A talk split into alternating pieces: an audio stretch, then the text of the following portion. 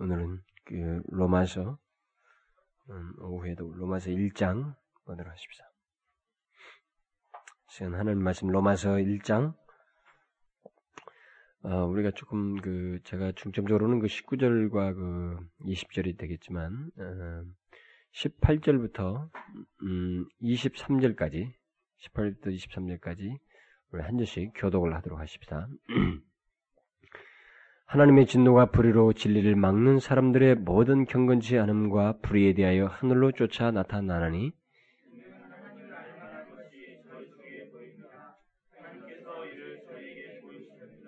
창세로부터 그의 보이지 않는 것들 곧 그의 영원하신 능력과 신성이 그 만드신 만물에 분명히 보여 알게 되나니 그러므로 저희가 핑계치 못할지니라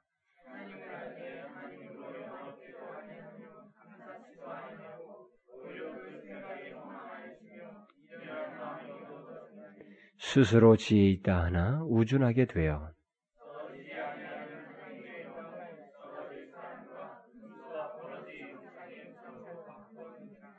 아멘. 음, 우리는 그 지난 시간에 이 그 하나님을 아는 것이 무엇인지에 대해서 살펴보았습니다. 오늘은 그 교리속 세 번째 하나님이 존재한다는 것을 인정하거나 그리고 어떤 내가 그 종교적인 기독교적이라고 할지라도 어떤 체험을 한번 하는 것을 가지고 하나님을 안다고 말할 수 없다고 그랬습니다.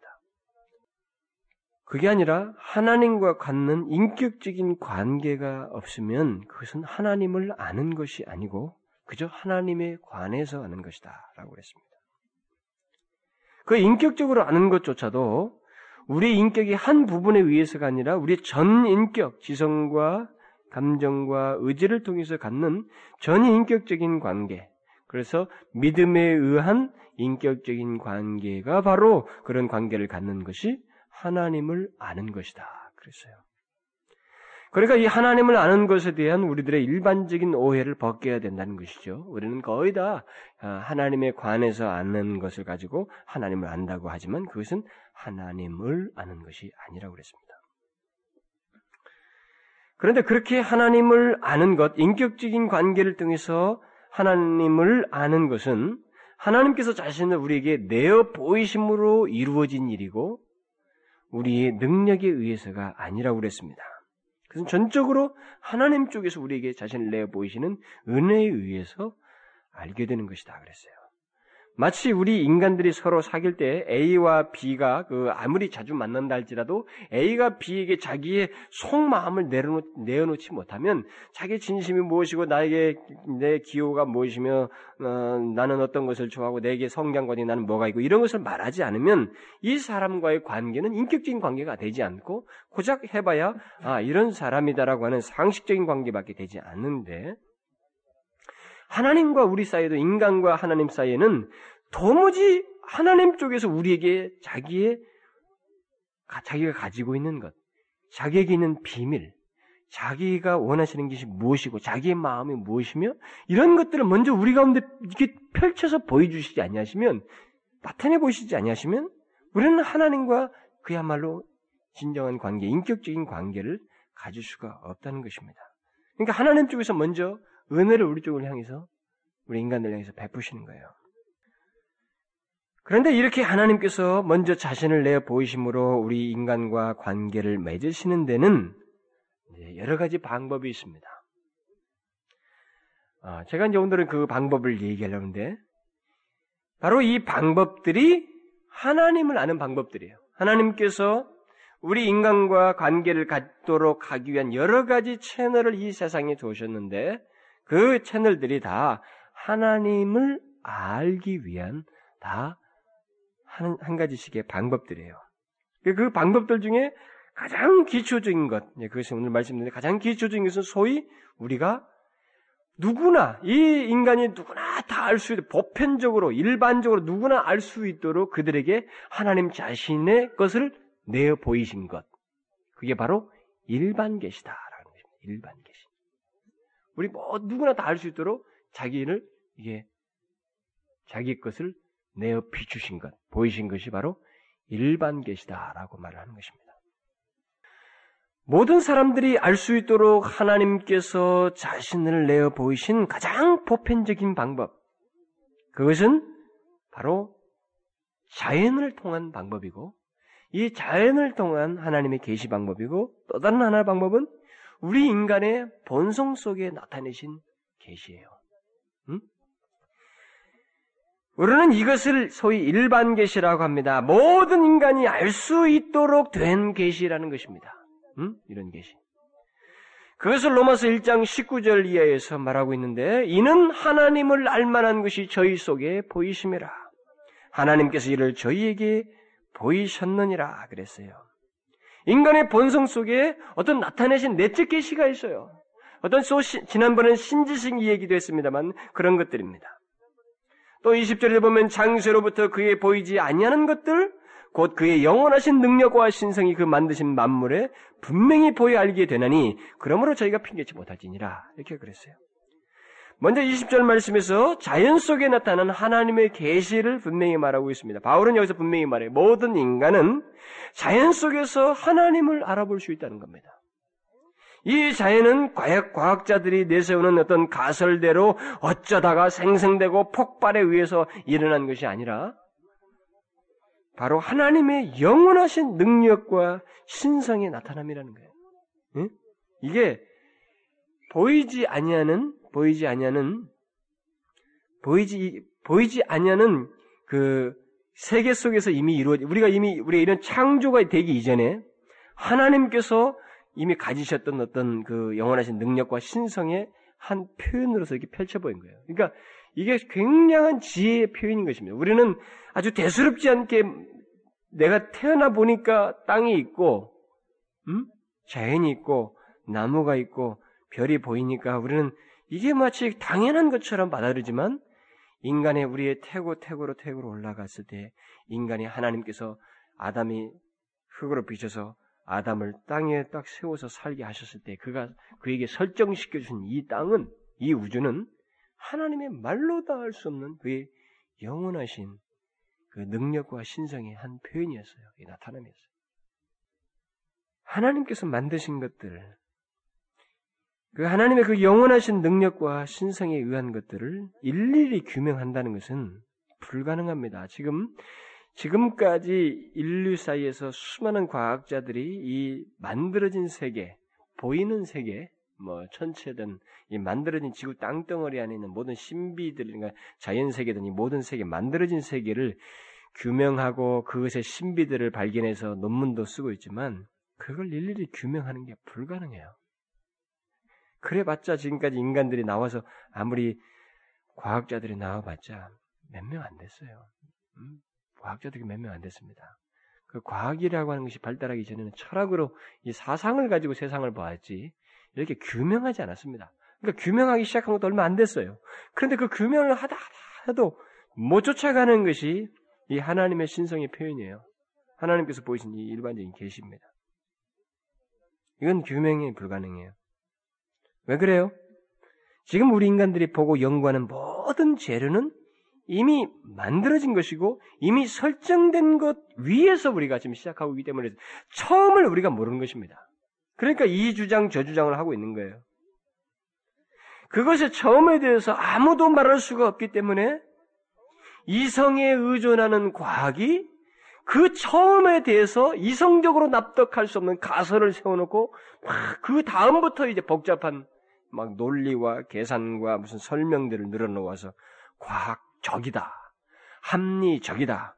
과학적 합리적 뭐 사고 방식 하면서 무슨 무엇인가를 설명해야 되는 것입니다. 그러나, 그러나 그 과학이라고 하는 것이 제일 설명 못하는 것이 바로 이 시작이에요. 이것을 과학이라고 하는 것은 어디까지나 이성을 의존하는 겁니다. 이성에 납득을 시켜주는 게 과학이에요. 그런데 이 처음을 가설을 세워놓고 믿기지도 않는 가설을 세워놓고 그걸 가지고 이제 일종의 거기에 대한 신뢰, 믿음을 두고 설명을 해나가는 것입니다. 여러분 보십시오. 우주의 생성이라는 것이 한 번에 뱅 일어났다더니 팍 폭발해서 이게 막 쫙 퍼졌다잖아요. 막 별들이. 그 각자 제이치 갔다는 거예요. 이성을 가지고 규명하는 그 과학자라고 하는 사람의 그들이 나온 초기에 대한 가장 최초에 대한 초기 그 전제라고 하는 것이 도무지 머리로서 납득이 안 되는 이성적으로 납득이 안 되는 얘기를 꺼내고 있는 거예요. 그렇게 해가지고 태양계 같은 이 수금주와 목토체념이 탁 1년에 한 바퀴씩 팍팍 돌면서 태양과 달이 돌고 이런 규칙적인 일이 그런 뺑이 있고 난 다음에 제 위치에 가서 있게 됐다는 것이 상식적으로 됩니까? 인간은 누구든지 아무리 탁월한 이성을 가지고 있어도 이미 설정된 땅덩어리에 와서 만들어진 걸 가지고 연구하고 있기 때문에 이 처음을 모르기 때문에 우리는 무엇인가 설명을 해도 어설픈 설명을 할 수밖에 없고 이 주장 저 주장 하다 말게 돼 있습니다. 앞으로 과학자들이 무엇을 발견하고 그 어떤 연구 성과를 냈다 해도 그 모든 것은 이미 만들어진 어떤 상태 속에서 얻어진 것이지 무에서 유는 아닌 것이에요. 그러니까 정확한 답은 못 내린다는 것입니다. 학설을 다양하게 낼 수 있고 계속 뒤없는 학설을 내뱉을 수는 있어도 정확한 답은 못 내려요. 응?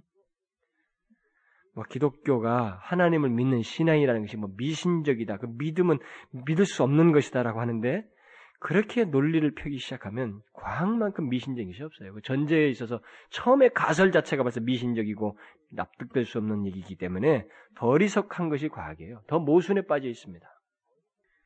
하나님의 영원하신 능력과 신성으로부터 나온 것이 바로 이거예요. 이 자연이에요. 이런 것들을 통해서 이것이 어디로부터 우리가 와서 설정되어 있는 이 모든 우주라고 하는 것이 바로 하나님의 영원하신 능력과 신성으로부터 나타난 계시이기 때문에 인간의 머리로 다 그것을 다 헤아린다는 것은 우리의 머리를 너무 의존하는 것입니다. 흙덩어리의 일시적인 오만밖에 안 되는 겁니다. 뭐 흙덩어리가 뛰어봤자 벼룩이죠. 이사야가 말한 것처럼 토기장이 손 안에 있는 흙덩어리가 이 토기장의 주제에 하나님을 판단하는 것밖에 더 되겠어요. 바울이 분명히 밝히는 대로 이 자연은 하나님께서 우리에게 그의 신성을 내어 보이신 것이고 우리로 하여금 하나님을 알도록 하기 위한 한 부분이라는 것입니다. 가장 기초적인 거라는 거죠. 우리 인간은 이 우주를 보면서 그것을 만드신 분이 계시다는 것을 알게 된다는 것입니다. 특히 바울은 우리 인간은 그것을 알고 있다라고 말하고 있어요. 모든 인간을 그것을 알고 있다. 단지 인간은 그것을 인정하지 않으려고 할 뿐이다. 많은 사람이 그것을 거절함으로 인해서 하나님 알기를 거부할 뿐이지 인간은 본성적으로 그것을 알고 있다는 거예요. 퀘션이 생기고 의문이 생기고 거기서 하나님을 인정하는 기초적인 반응이 그들 가운데 심겨진다는 겁니다. 생길 수밖에 없다는 겁니다. 하나님을 알 수 있도록 하는 증거가 인간에게 불충분한 것이 아니라 오히려 인간들이 그분을 알지 않으려는 고집 때문에 하나님을 알지 않는 것이지 하나님은 충분한 증거물들 이 세상에 펼치셨다는 거예요. 누구든지 예외가 없이. 시편 기자가 그랬습니다. 이 자연에 나타난 하나님의 계시에 대해서 그는 분명히 말했어요. 하늘이 하나님의 영광을 선포하고 궁창이 그 손으로 이를 나타내는도다. 날은 날에게 말하고 밤은 밤에게 지식을 전하니 언어가 없고 들리는 소리도 없으나 그 소리가 온 땅에 통하고 그 말씀이 세세 세계 끝까지 이르도다. 자연이 스스로 증가한다는 것입니다. 성경은 한마디로 이 자연에 나타난 하나님의 계시를 누구든지 받아들일 때 그들은 하나님의 존재와 능력을 확신하기에 충분하다라고 말하고 있어요. 응? 그 다음에 오늘 로마서 1장 그 19절에서 하나님은 자연 속에 나타내신 계시뿐만 아니라 우리 자신 속에 하나님을 알만한 계시를 나타내셨다고 말하고 있습니다. 지난번에 제가 신지식을 얘기했어요. 이는 하나님을 알만한 것이 저희 속에 보이심이라. 하나님께서 이를 저희에게 보이셨느니 모든 인간은 하나님을 알만한 신지식을 기본적으로 가지고 있습니다. 이 신지식을 인간들이 오용하고 왜곡하는 것은 우리에게 있어요. 우리가 지금 역사대로 만들어 왔지만, 그러나 그 자체는 본래 하나님을 알도록 하기 위해서 하나님께서 심기운 것입니다. 하나님께서는 자신을 알만한 것들을 우리 인간 속에 예외 없이 다 심겨주셨어요. 우리 인간은 말이죠. 극도로 복잡한 것이 우리 안에 있습니다. 여러분 그거 아십니까? 이 우주에 인간만큼 복잡한 존재가 없어요. 그런 면에서 보면 에, 뭐 짐승이라든가 우주고 뭐 이런 거뭐 그 태양계가 돌아가는 이런 것보다도 더 복잡한 것이 인간이에요. 그것이 우리 안에 있습니다. 하나님께서 우리의 몸을 이렇게 지금 현재 이와 같은 상태로 완벽하게 만드신 것도 놀라운 거지만 이 몸 안에 있는 인간의 자의식이라는 것 또는 양심이라는 것 이런 것을 두심으로 인해서 얼마든지 하나님에 대해서 생각하고 또 그것을 거부할 때는 가책도 느끼고 거리낌도 느끼게 하는 생기게 하는 그런 일을 신비스러운 일을 우리 안에 두셨어요. 인간만 가지고 있는 일입니다. 이것은 이 우주에 그런 존재가 없어요. 인간만 가지고 있는 거예요. 그런 면에서 인간은 대단히 복잡한 겁니다. 이 안이. 하나님이 실제 하시며 또 하나님이 원하시는 것이 무엇인지에 대해서 얼마든지 인식할 수 있는 의식을 인간 안에 두셨어요. 특별히 두셨습니다.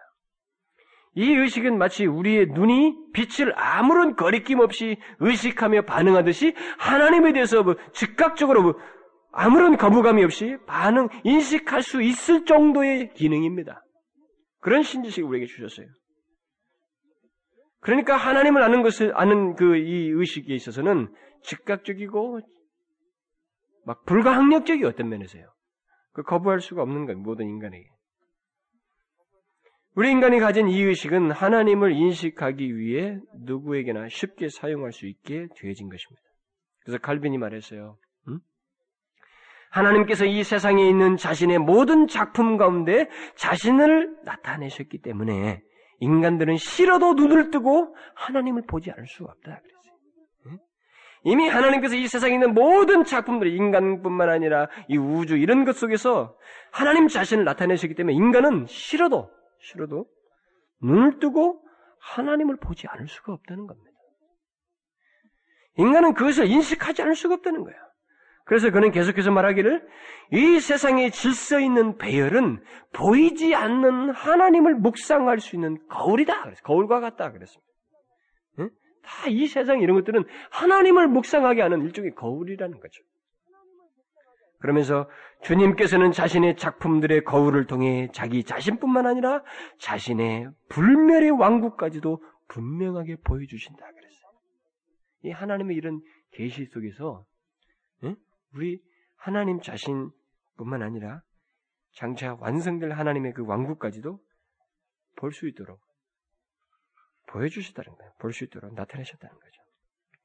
그러므로 하나님에 대한 인식은 이 세상 피조물 뿐만 아니라 우리 자신들의 의식과 양심을 통해서 심지어 우리 마음의 여러 가지 생각을 통해서 가능하게 되는 거예요. 그러니까 하나님을 알기 위한 가장 초기 단계로 누구나 들어올 수 있는 겁니다. 결국 제가 지난 시간에도 말했다시피 하나님에 관해서 아는 것은 하나님을 아는 것은 아니지만 하나님을 알기 위해서 그 초, 초기 단계로서 누구나 하나님에 관해서 알므로 하나님을 아는 거예요. 그 과정이 있는 겁니다. 그런데 이 바로 이와 같은 계시가 결국 하나님을 알기 위한 초기 단계가 하나님에 관해서 하는 가장 하나님의 보편적이고 기초적인 방식이라는 것입니다. 그런데 만일 우리가 이 자연적인 계시와 우리 안에 두신 내적인 계시를 무시한다면 어떻게 되겠는가? 어떻게 되겠어요?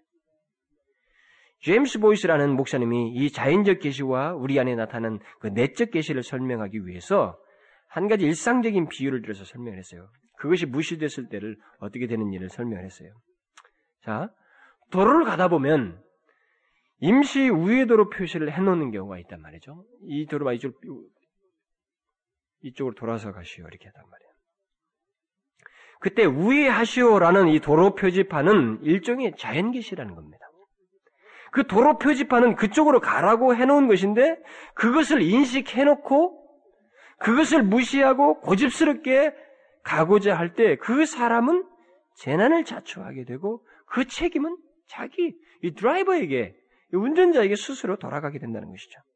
그가 도로 표지판을 무시하고 또 그것을 인식했음에도 그것을 무시하고 가다가 어떤 사고를 겪든 아니면 경찰에게 딱지를 떼든 그 모든 일의 책임은 그 사람 자신에게 있다는 것이죠.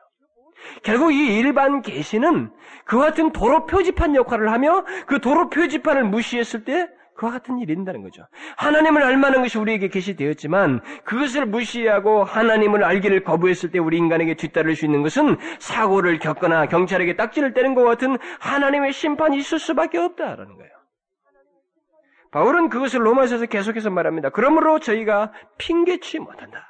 우리가 경찰에게 뭐 내가 설마 이렇게 하려고 했으면 어쩔 수 없습니다. 이 핑계가 통하지 않는 것처럼 우리나라는 그 핑계라도 통하죠.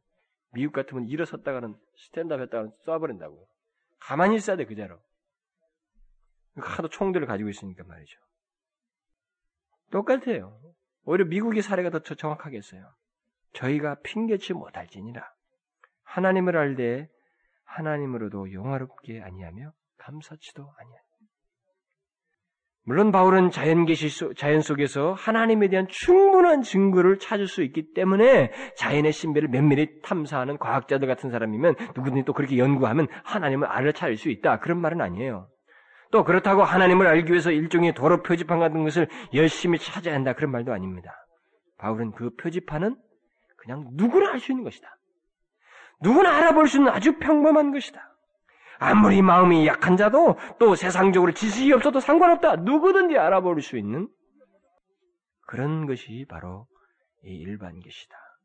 그렇게 하나님을 알 수 있는 가장 기초적으로 깔리는 것이 바로 그거라는 겁니다. 그렇기 때문에 그것을 알아차리지 못했다고 변명하는 것은 통하지 않는다라는 거예요. 이 세상의 과학자들은 꽃 하나만 보고도 놀랍니다. 여러분 과학자들이 실제 진실한 과학자들 뭐 신개념을 떠나서 그 신비에 빠져요. 응? 꽃 하나만 연구해 박사학위 받을 때 꽃 하나만 연구하고 박사 받으면서도 깜짝 놀랍니다. 또 나무 껍질 하나를 보고도 깜짝 놀래요. 조그만 씨 하나를 보고 박사 받으면서 그 씨의 신비에 대해서 놀랍니다. 응? 최근에는 몇몇의 과학자들이 파리의 신비를 이 파리잖아요. 이 날파리 말이에요. fly. 이 파리의 신비를 연구하며 거기에 유전자의 모든 정보가 있다고 떠들어대면서 거기를 통해서 답을 얻겠다고 난리예요. 그 파리가 움직이는 이 날개의 이 횟수를 어떤 것으로도 모방이 안 된다는 거죠. 너무나 너무나 많이 빠르게 움직이기 때문에 그거 신비를 벗긴다고 난리들이 했어요. 그런데 우리 인간들을 연구하 우리 인간까지 거기다 연구하게 되면 이건 신체적인 이 기능, 뭐 팔이나 무슨 동물 같은 그런 기능을 떠나서 도무지 파악이 안 되는 게 안에 탁 들어가 있어요. 이 마음이라고. 의식이라고 하는 자의식이라는 것. 이 양심이라는 기능들. 신지. 이건 뭐, 뭐, 사상가들, 철학자들이 논문을 뭐 수천 년을 써도 답을 못 내리는 게 바로 이겁니다. 여러분들 지금까지 많은 서적들이 막 계속 베스트셀러가 어떤 작가가 또 쓰고 쓰고 쓰고 하는 주제가 뭡니까? 인생론이에요, 다. 인생에 관한 문제입니다. 인생이 겪는 사랑론이 어떻고도 그겁니다. 그거 가지고 울거먹고 있는 거예요. 그게 다 뭡니까? 인간의 마음도 시대에 따라서 다양하게 이렇게 하고 관계에 따라 다양한 관계, 뭐 삼각관계, 이각관계, 사각관계 이렇게 해서 나타나는 다양한 그런 정서들, 이 마음에서 쏟아져 나오는 것들을 다 다루면서 지금까지 울거먹고 울거먹고 울거먹는 거예요. 주님이 오시기 전까지 계속 그 일을 할 것입니다. 도무지 벗겨지지 않는 게 신비가 우리 인간이에요. 여기에서도 우리는 만드신 자를 충분히 생각하게 된다는 것입니다. 바울은 그렇게 말하는 거죠. 피할 수가 없다는 거죠. 여러분, 우리 이런 내적인 것 말고 우리 인간이 가진 이 외적인 것 중에도 하나 신비가 뭐예요? 이 지문입니다, 지문. 이 똑같은 게 한 사람도 없습니다, 이 우주에. 이거 아시죠? 아무도 없어요. 같은 식구 중에도 안 나옵니다. 아무도 없어요. 이미 죽었던 사람 지문과 나와도 똑같은 지문이 하나도 없어요. 지금까지 죽었던 사람들 중에서. 안 나옵니다.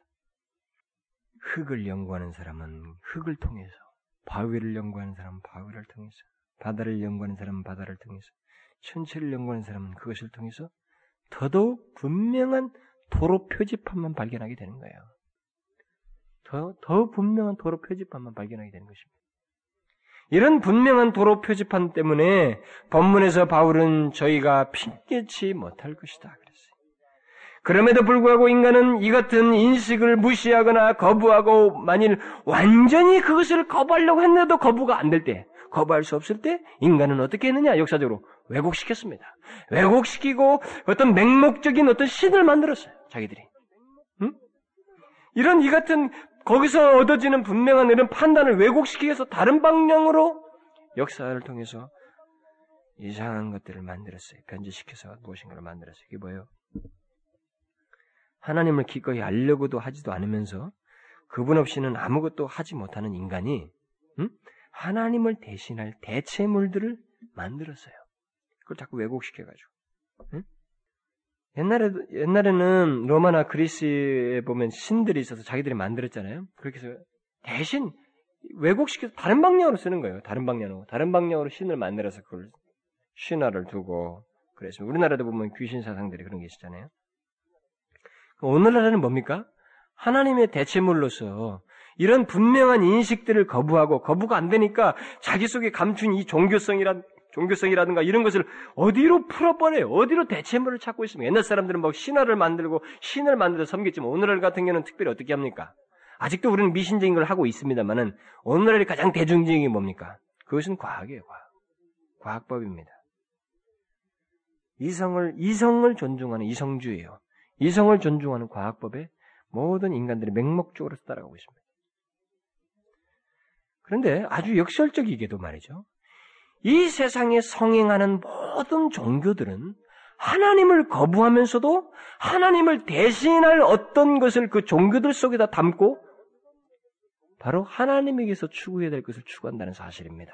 인간들이. 무슨 말인지 아시겠어요? 하나님을 거부하면서도 하나님에게 있을 수 있는 것을 자신들이 만든 우상이나 종교들 속에서 얻으려고 한다는 것입니다. 인간들이. 역사를 거쳐서 지금까지. 이 바울이 정확하게 지적하는 거예요, 지금. 이게 얼마나 우스운 일이 인간들의 종교들 속에 펼쳐지고 있느냐. 그래서 바울은 말해요.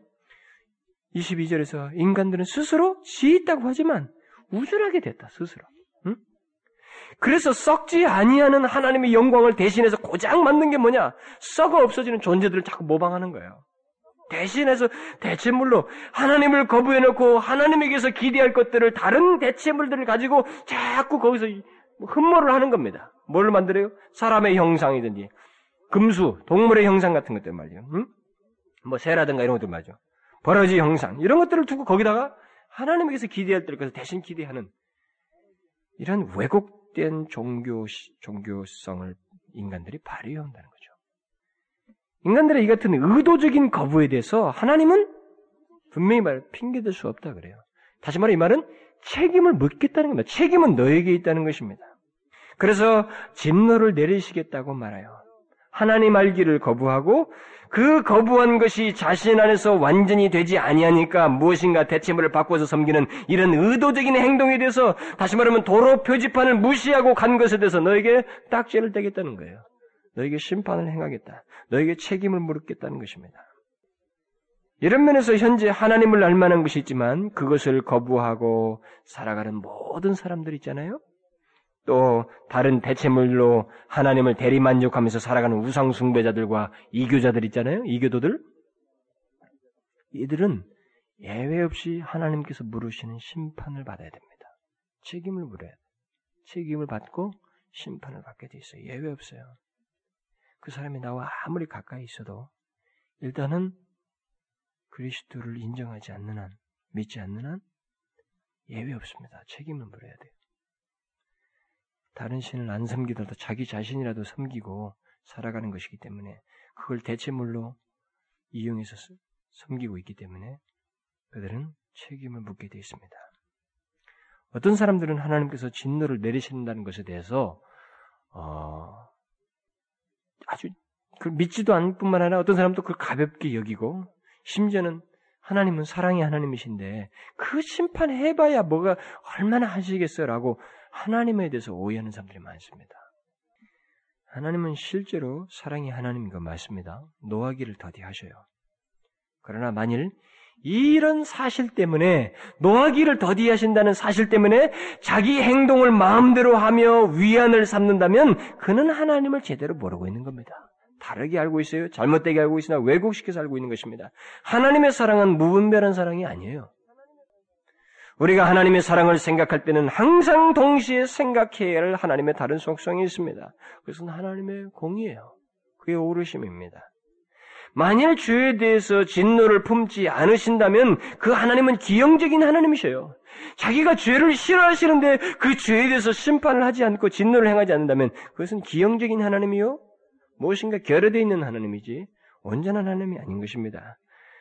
그래서 사도 바울은 로마서를 기록하면서 전체적인 진리, 지금부터 구원의 대진리를 설명하기 위해서 그에 앞서서 가장 먼저 무엇을 그가 강조하고 있느냐면 불의로 진리를 막는 자들의 경건치 않음과 불의에 대해서 나타나는 하나님의 진노와 심판에 대해서 일장에 먼저 얘기하고 시작합니다.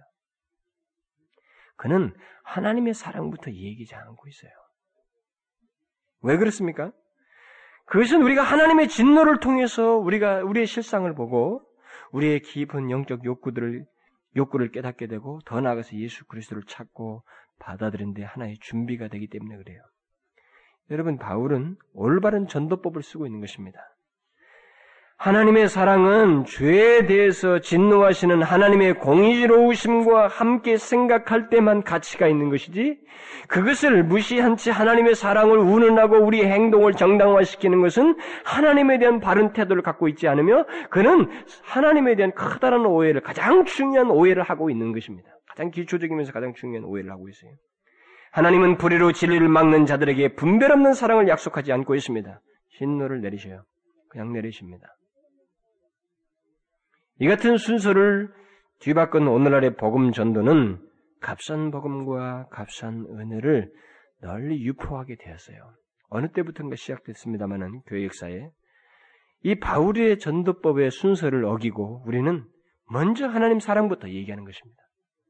하나님의 사랑부터 먼저 얘기하고 하나님은 당신의 사랑이다. 뭐 틀린 말이 아닌데 그것부터 얘기해서 너무도 많은 사람들에게 왜곡된 개념으로 이 하나님의 사람이 하나님의 사랑이 이해되어지고 뭐 그래서 하나님의 사랑 그 뭐 안 받아도 된 것처럼 되는 것처럼 거들떠보지 않아도 뭐 나에게 별 문제가 아닌 것처럼 그렇게 무가치한 사랑으로 이 세상에서 유포되어졌어요. 그것은 이 바울의 논지를 따르지 않고 있기 때문에 그렇습니다. 성경적이죠. 어떤 면에 바울이 말하는 게. 만일 여기 바울의 설명 순서대로 우리에게 물을 책임이 무엇인지를 알고 그것에 미칠 하나님의 진노가 엄청난지를 먼저 안다면 그런 상태에 있는 우리를 구원하기 위해서 오신 독생자 예수 그리스도를 내어주신 하나님의 사랑을 누가 값싸게 여기겠어요? 누가 그것을 감히 값싸게 여기겠습니까? 도무지 그럴 수 없습니다. 이 세상에 누구나 쉽게 볼 수 있는 도로 표지판, 곧 하나님을 알 수 있도록 하나님께서 이 세상과 우리 속에 나타내신 계시를 무시하고 자기 고집을 부리는 사람들, 그들이 제일 먼저 알아야 할 것은 하나님의 사랑이 아닙니다. 하나님의 진노예요. 그들이 반드시 책임을 물어야 한다는 성경의 진리입니다. 딱지를 뗄 수밖에 없는 그들의 책임, 하나님의 진노와 심판을 받을 수밖에 없다는 그들의 책임부터 그들은 알아야 되는 거예요. 그것을 알지 못하고 하나님의 사랑을 아무리 말한들 그들은 하나님의 사랑을 제대로 모릅니다. 몰라요. 그리스도의 십자가를 알지 못하고 하나님의 사랑은 절대 설명이 불가능합니다. 하나님의 아들이 육신의 몸을 입고 십자가에서 죄에 대한 진노를 그대로 받으셨다고 하는 이 사실을 먼저 진노가 있었다는 사실을 알지 못하면 하나님이 우리를 향해서 베푸시는 사랑을 도무지 설명할 수 없습니다. 느낄 수도 없고 경험할 수도 없어요. 알 수가 없어요. 그런데 우리는 그 거꾸로 된 순서에 의해서 하나님의 사랑을 갖다가 너무 값싸게 유포시켜 놨어요. 그래가지고 이제 재색을 못 찾겠어요. 응? 이게 진짜 색이라고 말한들 다른 색으로 다 색깔을 바꿔놔 버렸기 때문에 이게 진짜입니다. 이게 참 복음이에요. 말해본들 씨가 안 먹히게 돼버렸어요. 뭐 전도 해봐도 이 색깔을 갖다가 다른 색을 다 색칠되어 있기 때문에 쉽게 인정을 안 해줘요. 하나님의 참된 사랑을 설명할래 설명할 수 있는 이제 묘언도 별로 없고 용어도 별로 없고 용어도 다 똑같은 용어를 다 써가지고 다 퇴색시켜 버렸기 때문에 이제는 용어도 못 쓰겠어요. 나는 이게 사단의 역사 같아 내가 볼 때는. 부흥이란 단어도 왜곡시켜버리죠. 하나님의 사랑도 왜곡시켜놨죠. 공의도 왜곡시켜놨죠. 진노도 없는 것처럼 왜곡시켜놔버리죠. 이제 무슨 단어를 하나 써도 제대로 호소력을 못 발휘할 만큼 그런 상태를 만들어버렸어요. 다 왜곡시켜, 제 색깔을 못 내게 만들어 버렸어요. 그러나 사도 바울은 분명히 말하고 있습니다. 하나님의 진노를 먼저 이기는 거예요. 책임이 있다는 거죠. 응? 하나님께서 우리 인생들에게 하나님을 알 수 있도록 나타내 보이신 이 보편적인 계시를 그것은 결국 하나님을 아는 길이고 하나님과 직접적이고 인격적인 관계로 나아가는 길이며 하나님의 사랑을 깊이 경험할 수 있는 길인데 인간들이 그것을 거부한다는 거예요. 의도적으로 거부한다는 것입니다. 제가 다음 주에도 계속 또 다른 방법을 살펴보겠습니다만 하나님은 이 방법을 가장 보편적으로 우리 인간들에게 나타내셨어요. 마치 우리가 도로를 가다가 보는 큰 네온 사인처럼 그냥 지나가면서 반드시 볼 수 있는 그런 도, 광고판처럼 이 세상이 보이신 것이 바로 일반 계십니다. 그것을 보고 하나님 생각하게 돼 있어요. 근데 다 눌러서 그렇지. 자기 안에 있는 신지식도 무시해버리고 양심도 무시하고 이런 자의식 같은 거 다 짓밟아서 그렇지. 인간은 핑계할 수 없는 그 저주를 자초하는 일을 하고 있어요 스스로. 뭐 그 대리 대리 대리 만족하기 위해서 과학을 쫓든 뭐 자기 자신을 쫓든 뭐 우상을 쫓든 뭘 쫓든 어떤 것을 쫓아서든 그들은 하나님이 보이시는 자기를 알만한 것을 무시하고 있어요. 그런데 여러분 이 도로 표지판과 같은 하나님의 계시를 따라 하나님께 나오는 것을 거부하는 그 결과는 너무도 크다는 것을 알아야 됩니다. 그 결과는 영원해요. 여러분, 여러분, 청춘 남녀들이 여기 많습니다만은, 여러분들이 결혼하면, 막 좋을 것 같죠? 몇 년이에요. 그 좋다고 하는 그, 여러분들이 소위 생각하는 그 환상이라는 것은 몇 개월입니다, 몇 개월. 그 환상이라는 것은. 그것이 전부가 아니에요. 그리고 우리가 아무리 사랑스럽게 몇십 년을 살아도 그게 전부가 아니에요. 그것은 우리가 하나님이 부르셨을 때 하나님 앞에 서고 난 다음에 우리가 처하게 될 그 세계에 비하면 이것은 우주 속의 한 점 먼지와 같은 일이에요. 네? 하나님의 이 보이신 토로 표지판을 깡그리 무시한 것에 대한 결과는 영원합니다. 영원해요. 10년, 20년이 아닙니다. 영원해요. 영원한 멸망과 영원한 생명을 좌우하게 되는 거예요. 그러므로 우리 또한 말이죠. 하나님의 이 자연 계시를 보면서 하나님을 묵상하고 감사하고 우리 안에 두신 우리 안에 둔 이 자의식을 또 양심을 통해서 하나님 앞에 기민하게 반응하고 주께서 이런 내 안에 두신 이런 계시 통로로 두신 이런 것들을 통해서 나에게 무엇인가를 하나님을 더 바라보게 하고 하나님께로 향하게 하는 이런 하나님의 전달 방법에 대해서 우리가 대단히 민감해 있어야 됩니다. 아셨어요? 더 구체적으로 우리가 하나님 말씀이 그렇게 어, 사용되기 통로로 사용됩니다만은 그런 것에서 우리는 대단히 민감해 있어야 돼요. 감사할 조건들이죠.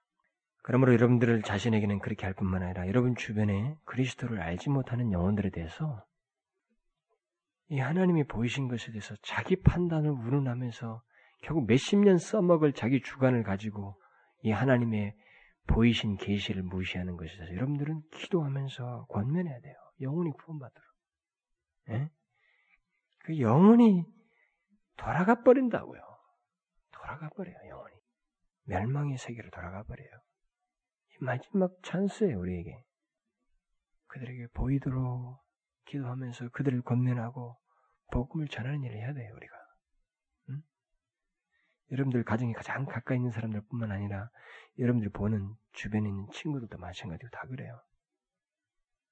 복음을 그렇게 해서 그러기 때문에 전해야 돼요. 이 분명한 계시가 있는데 이 계시를 깡그리 무시하는 인간들의 오만함에 대해서 책임을 물어야 한다는 사실을 알고 여러분들이 위해서 기도하고 애통해 주면서 복음을 전해야 됩니다. 하나님을 알 수 있는 한 방법이에요. 이것을 기억하십시오.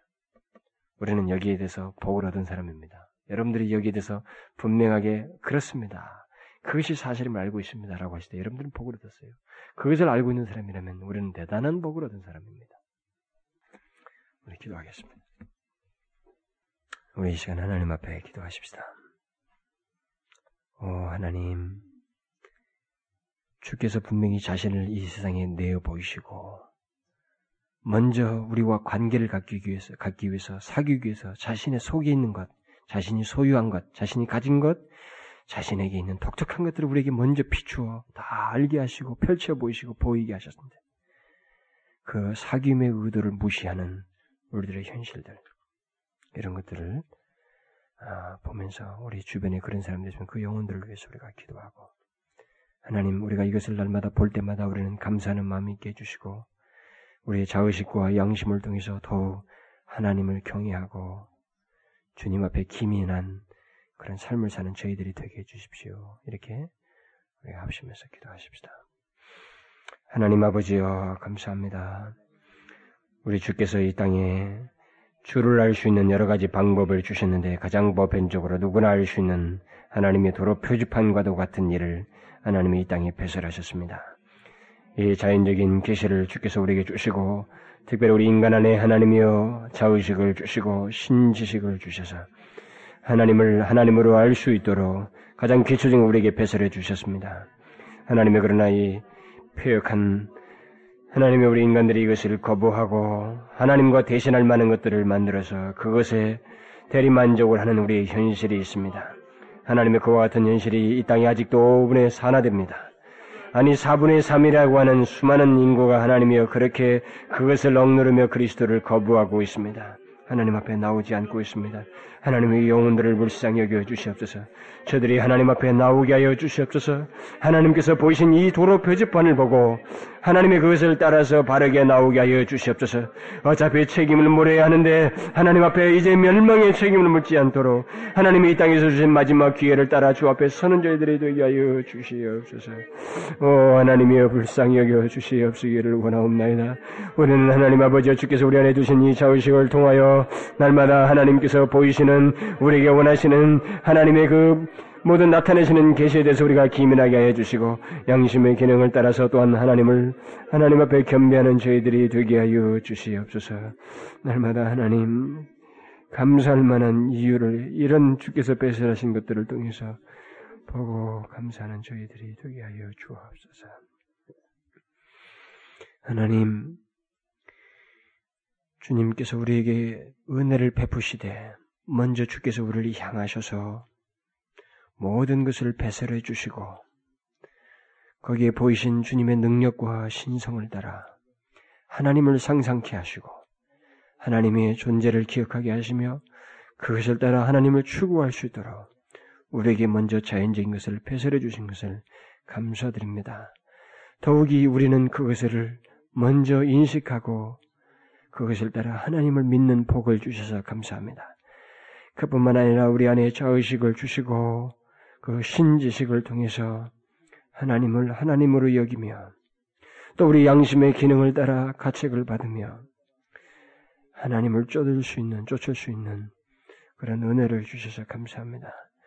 우리는 주께서 배설하신 이 도로 표지편을 따라 바르게 인도되어서 오늘 이 자리까지 오게 하신 하나님의 은혜를 기억하고 감사를 드립니다.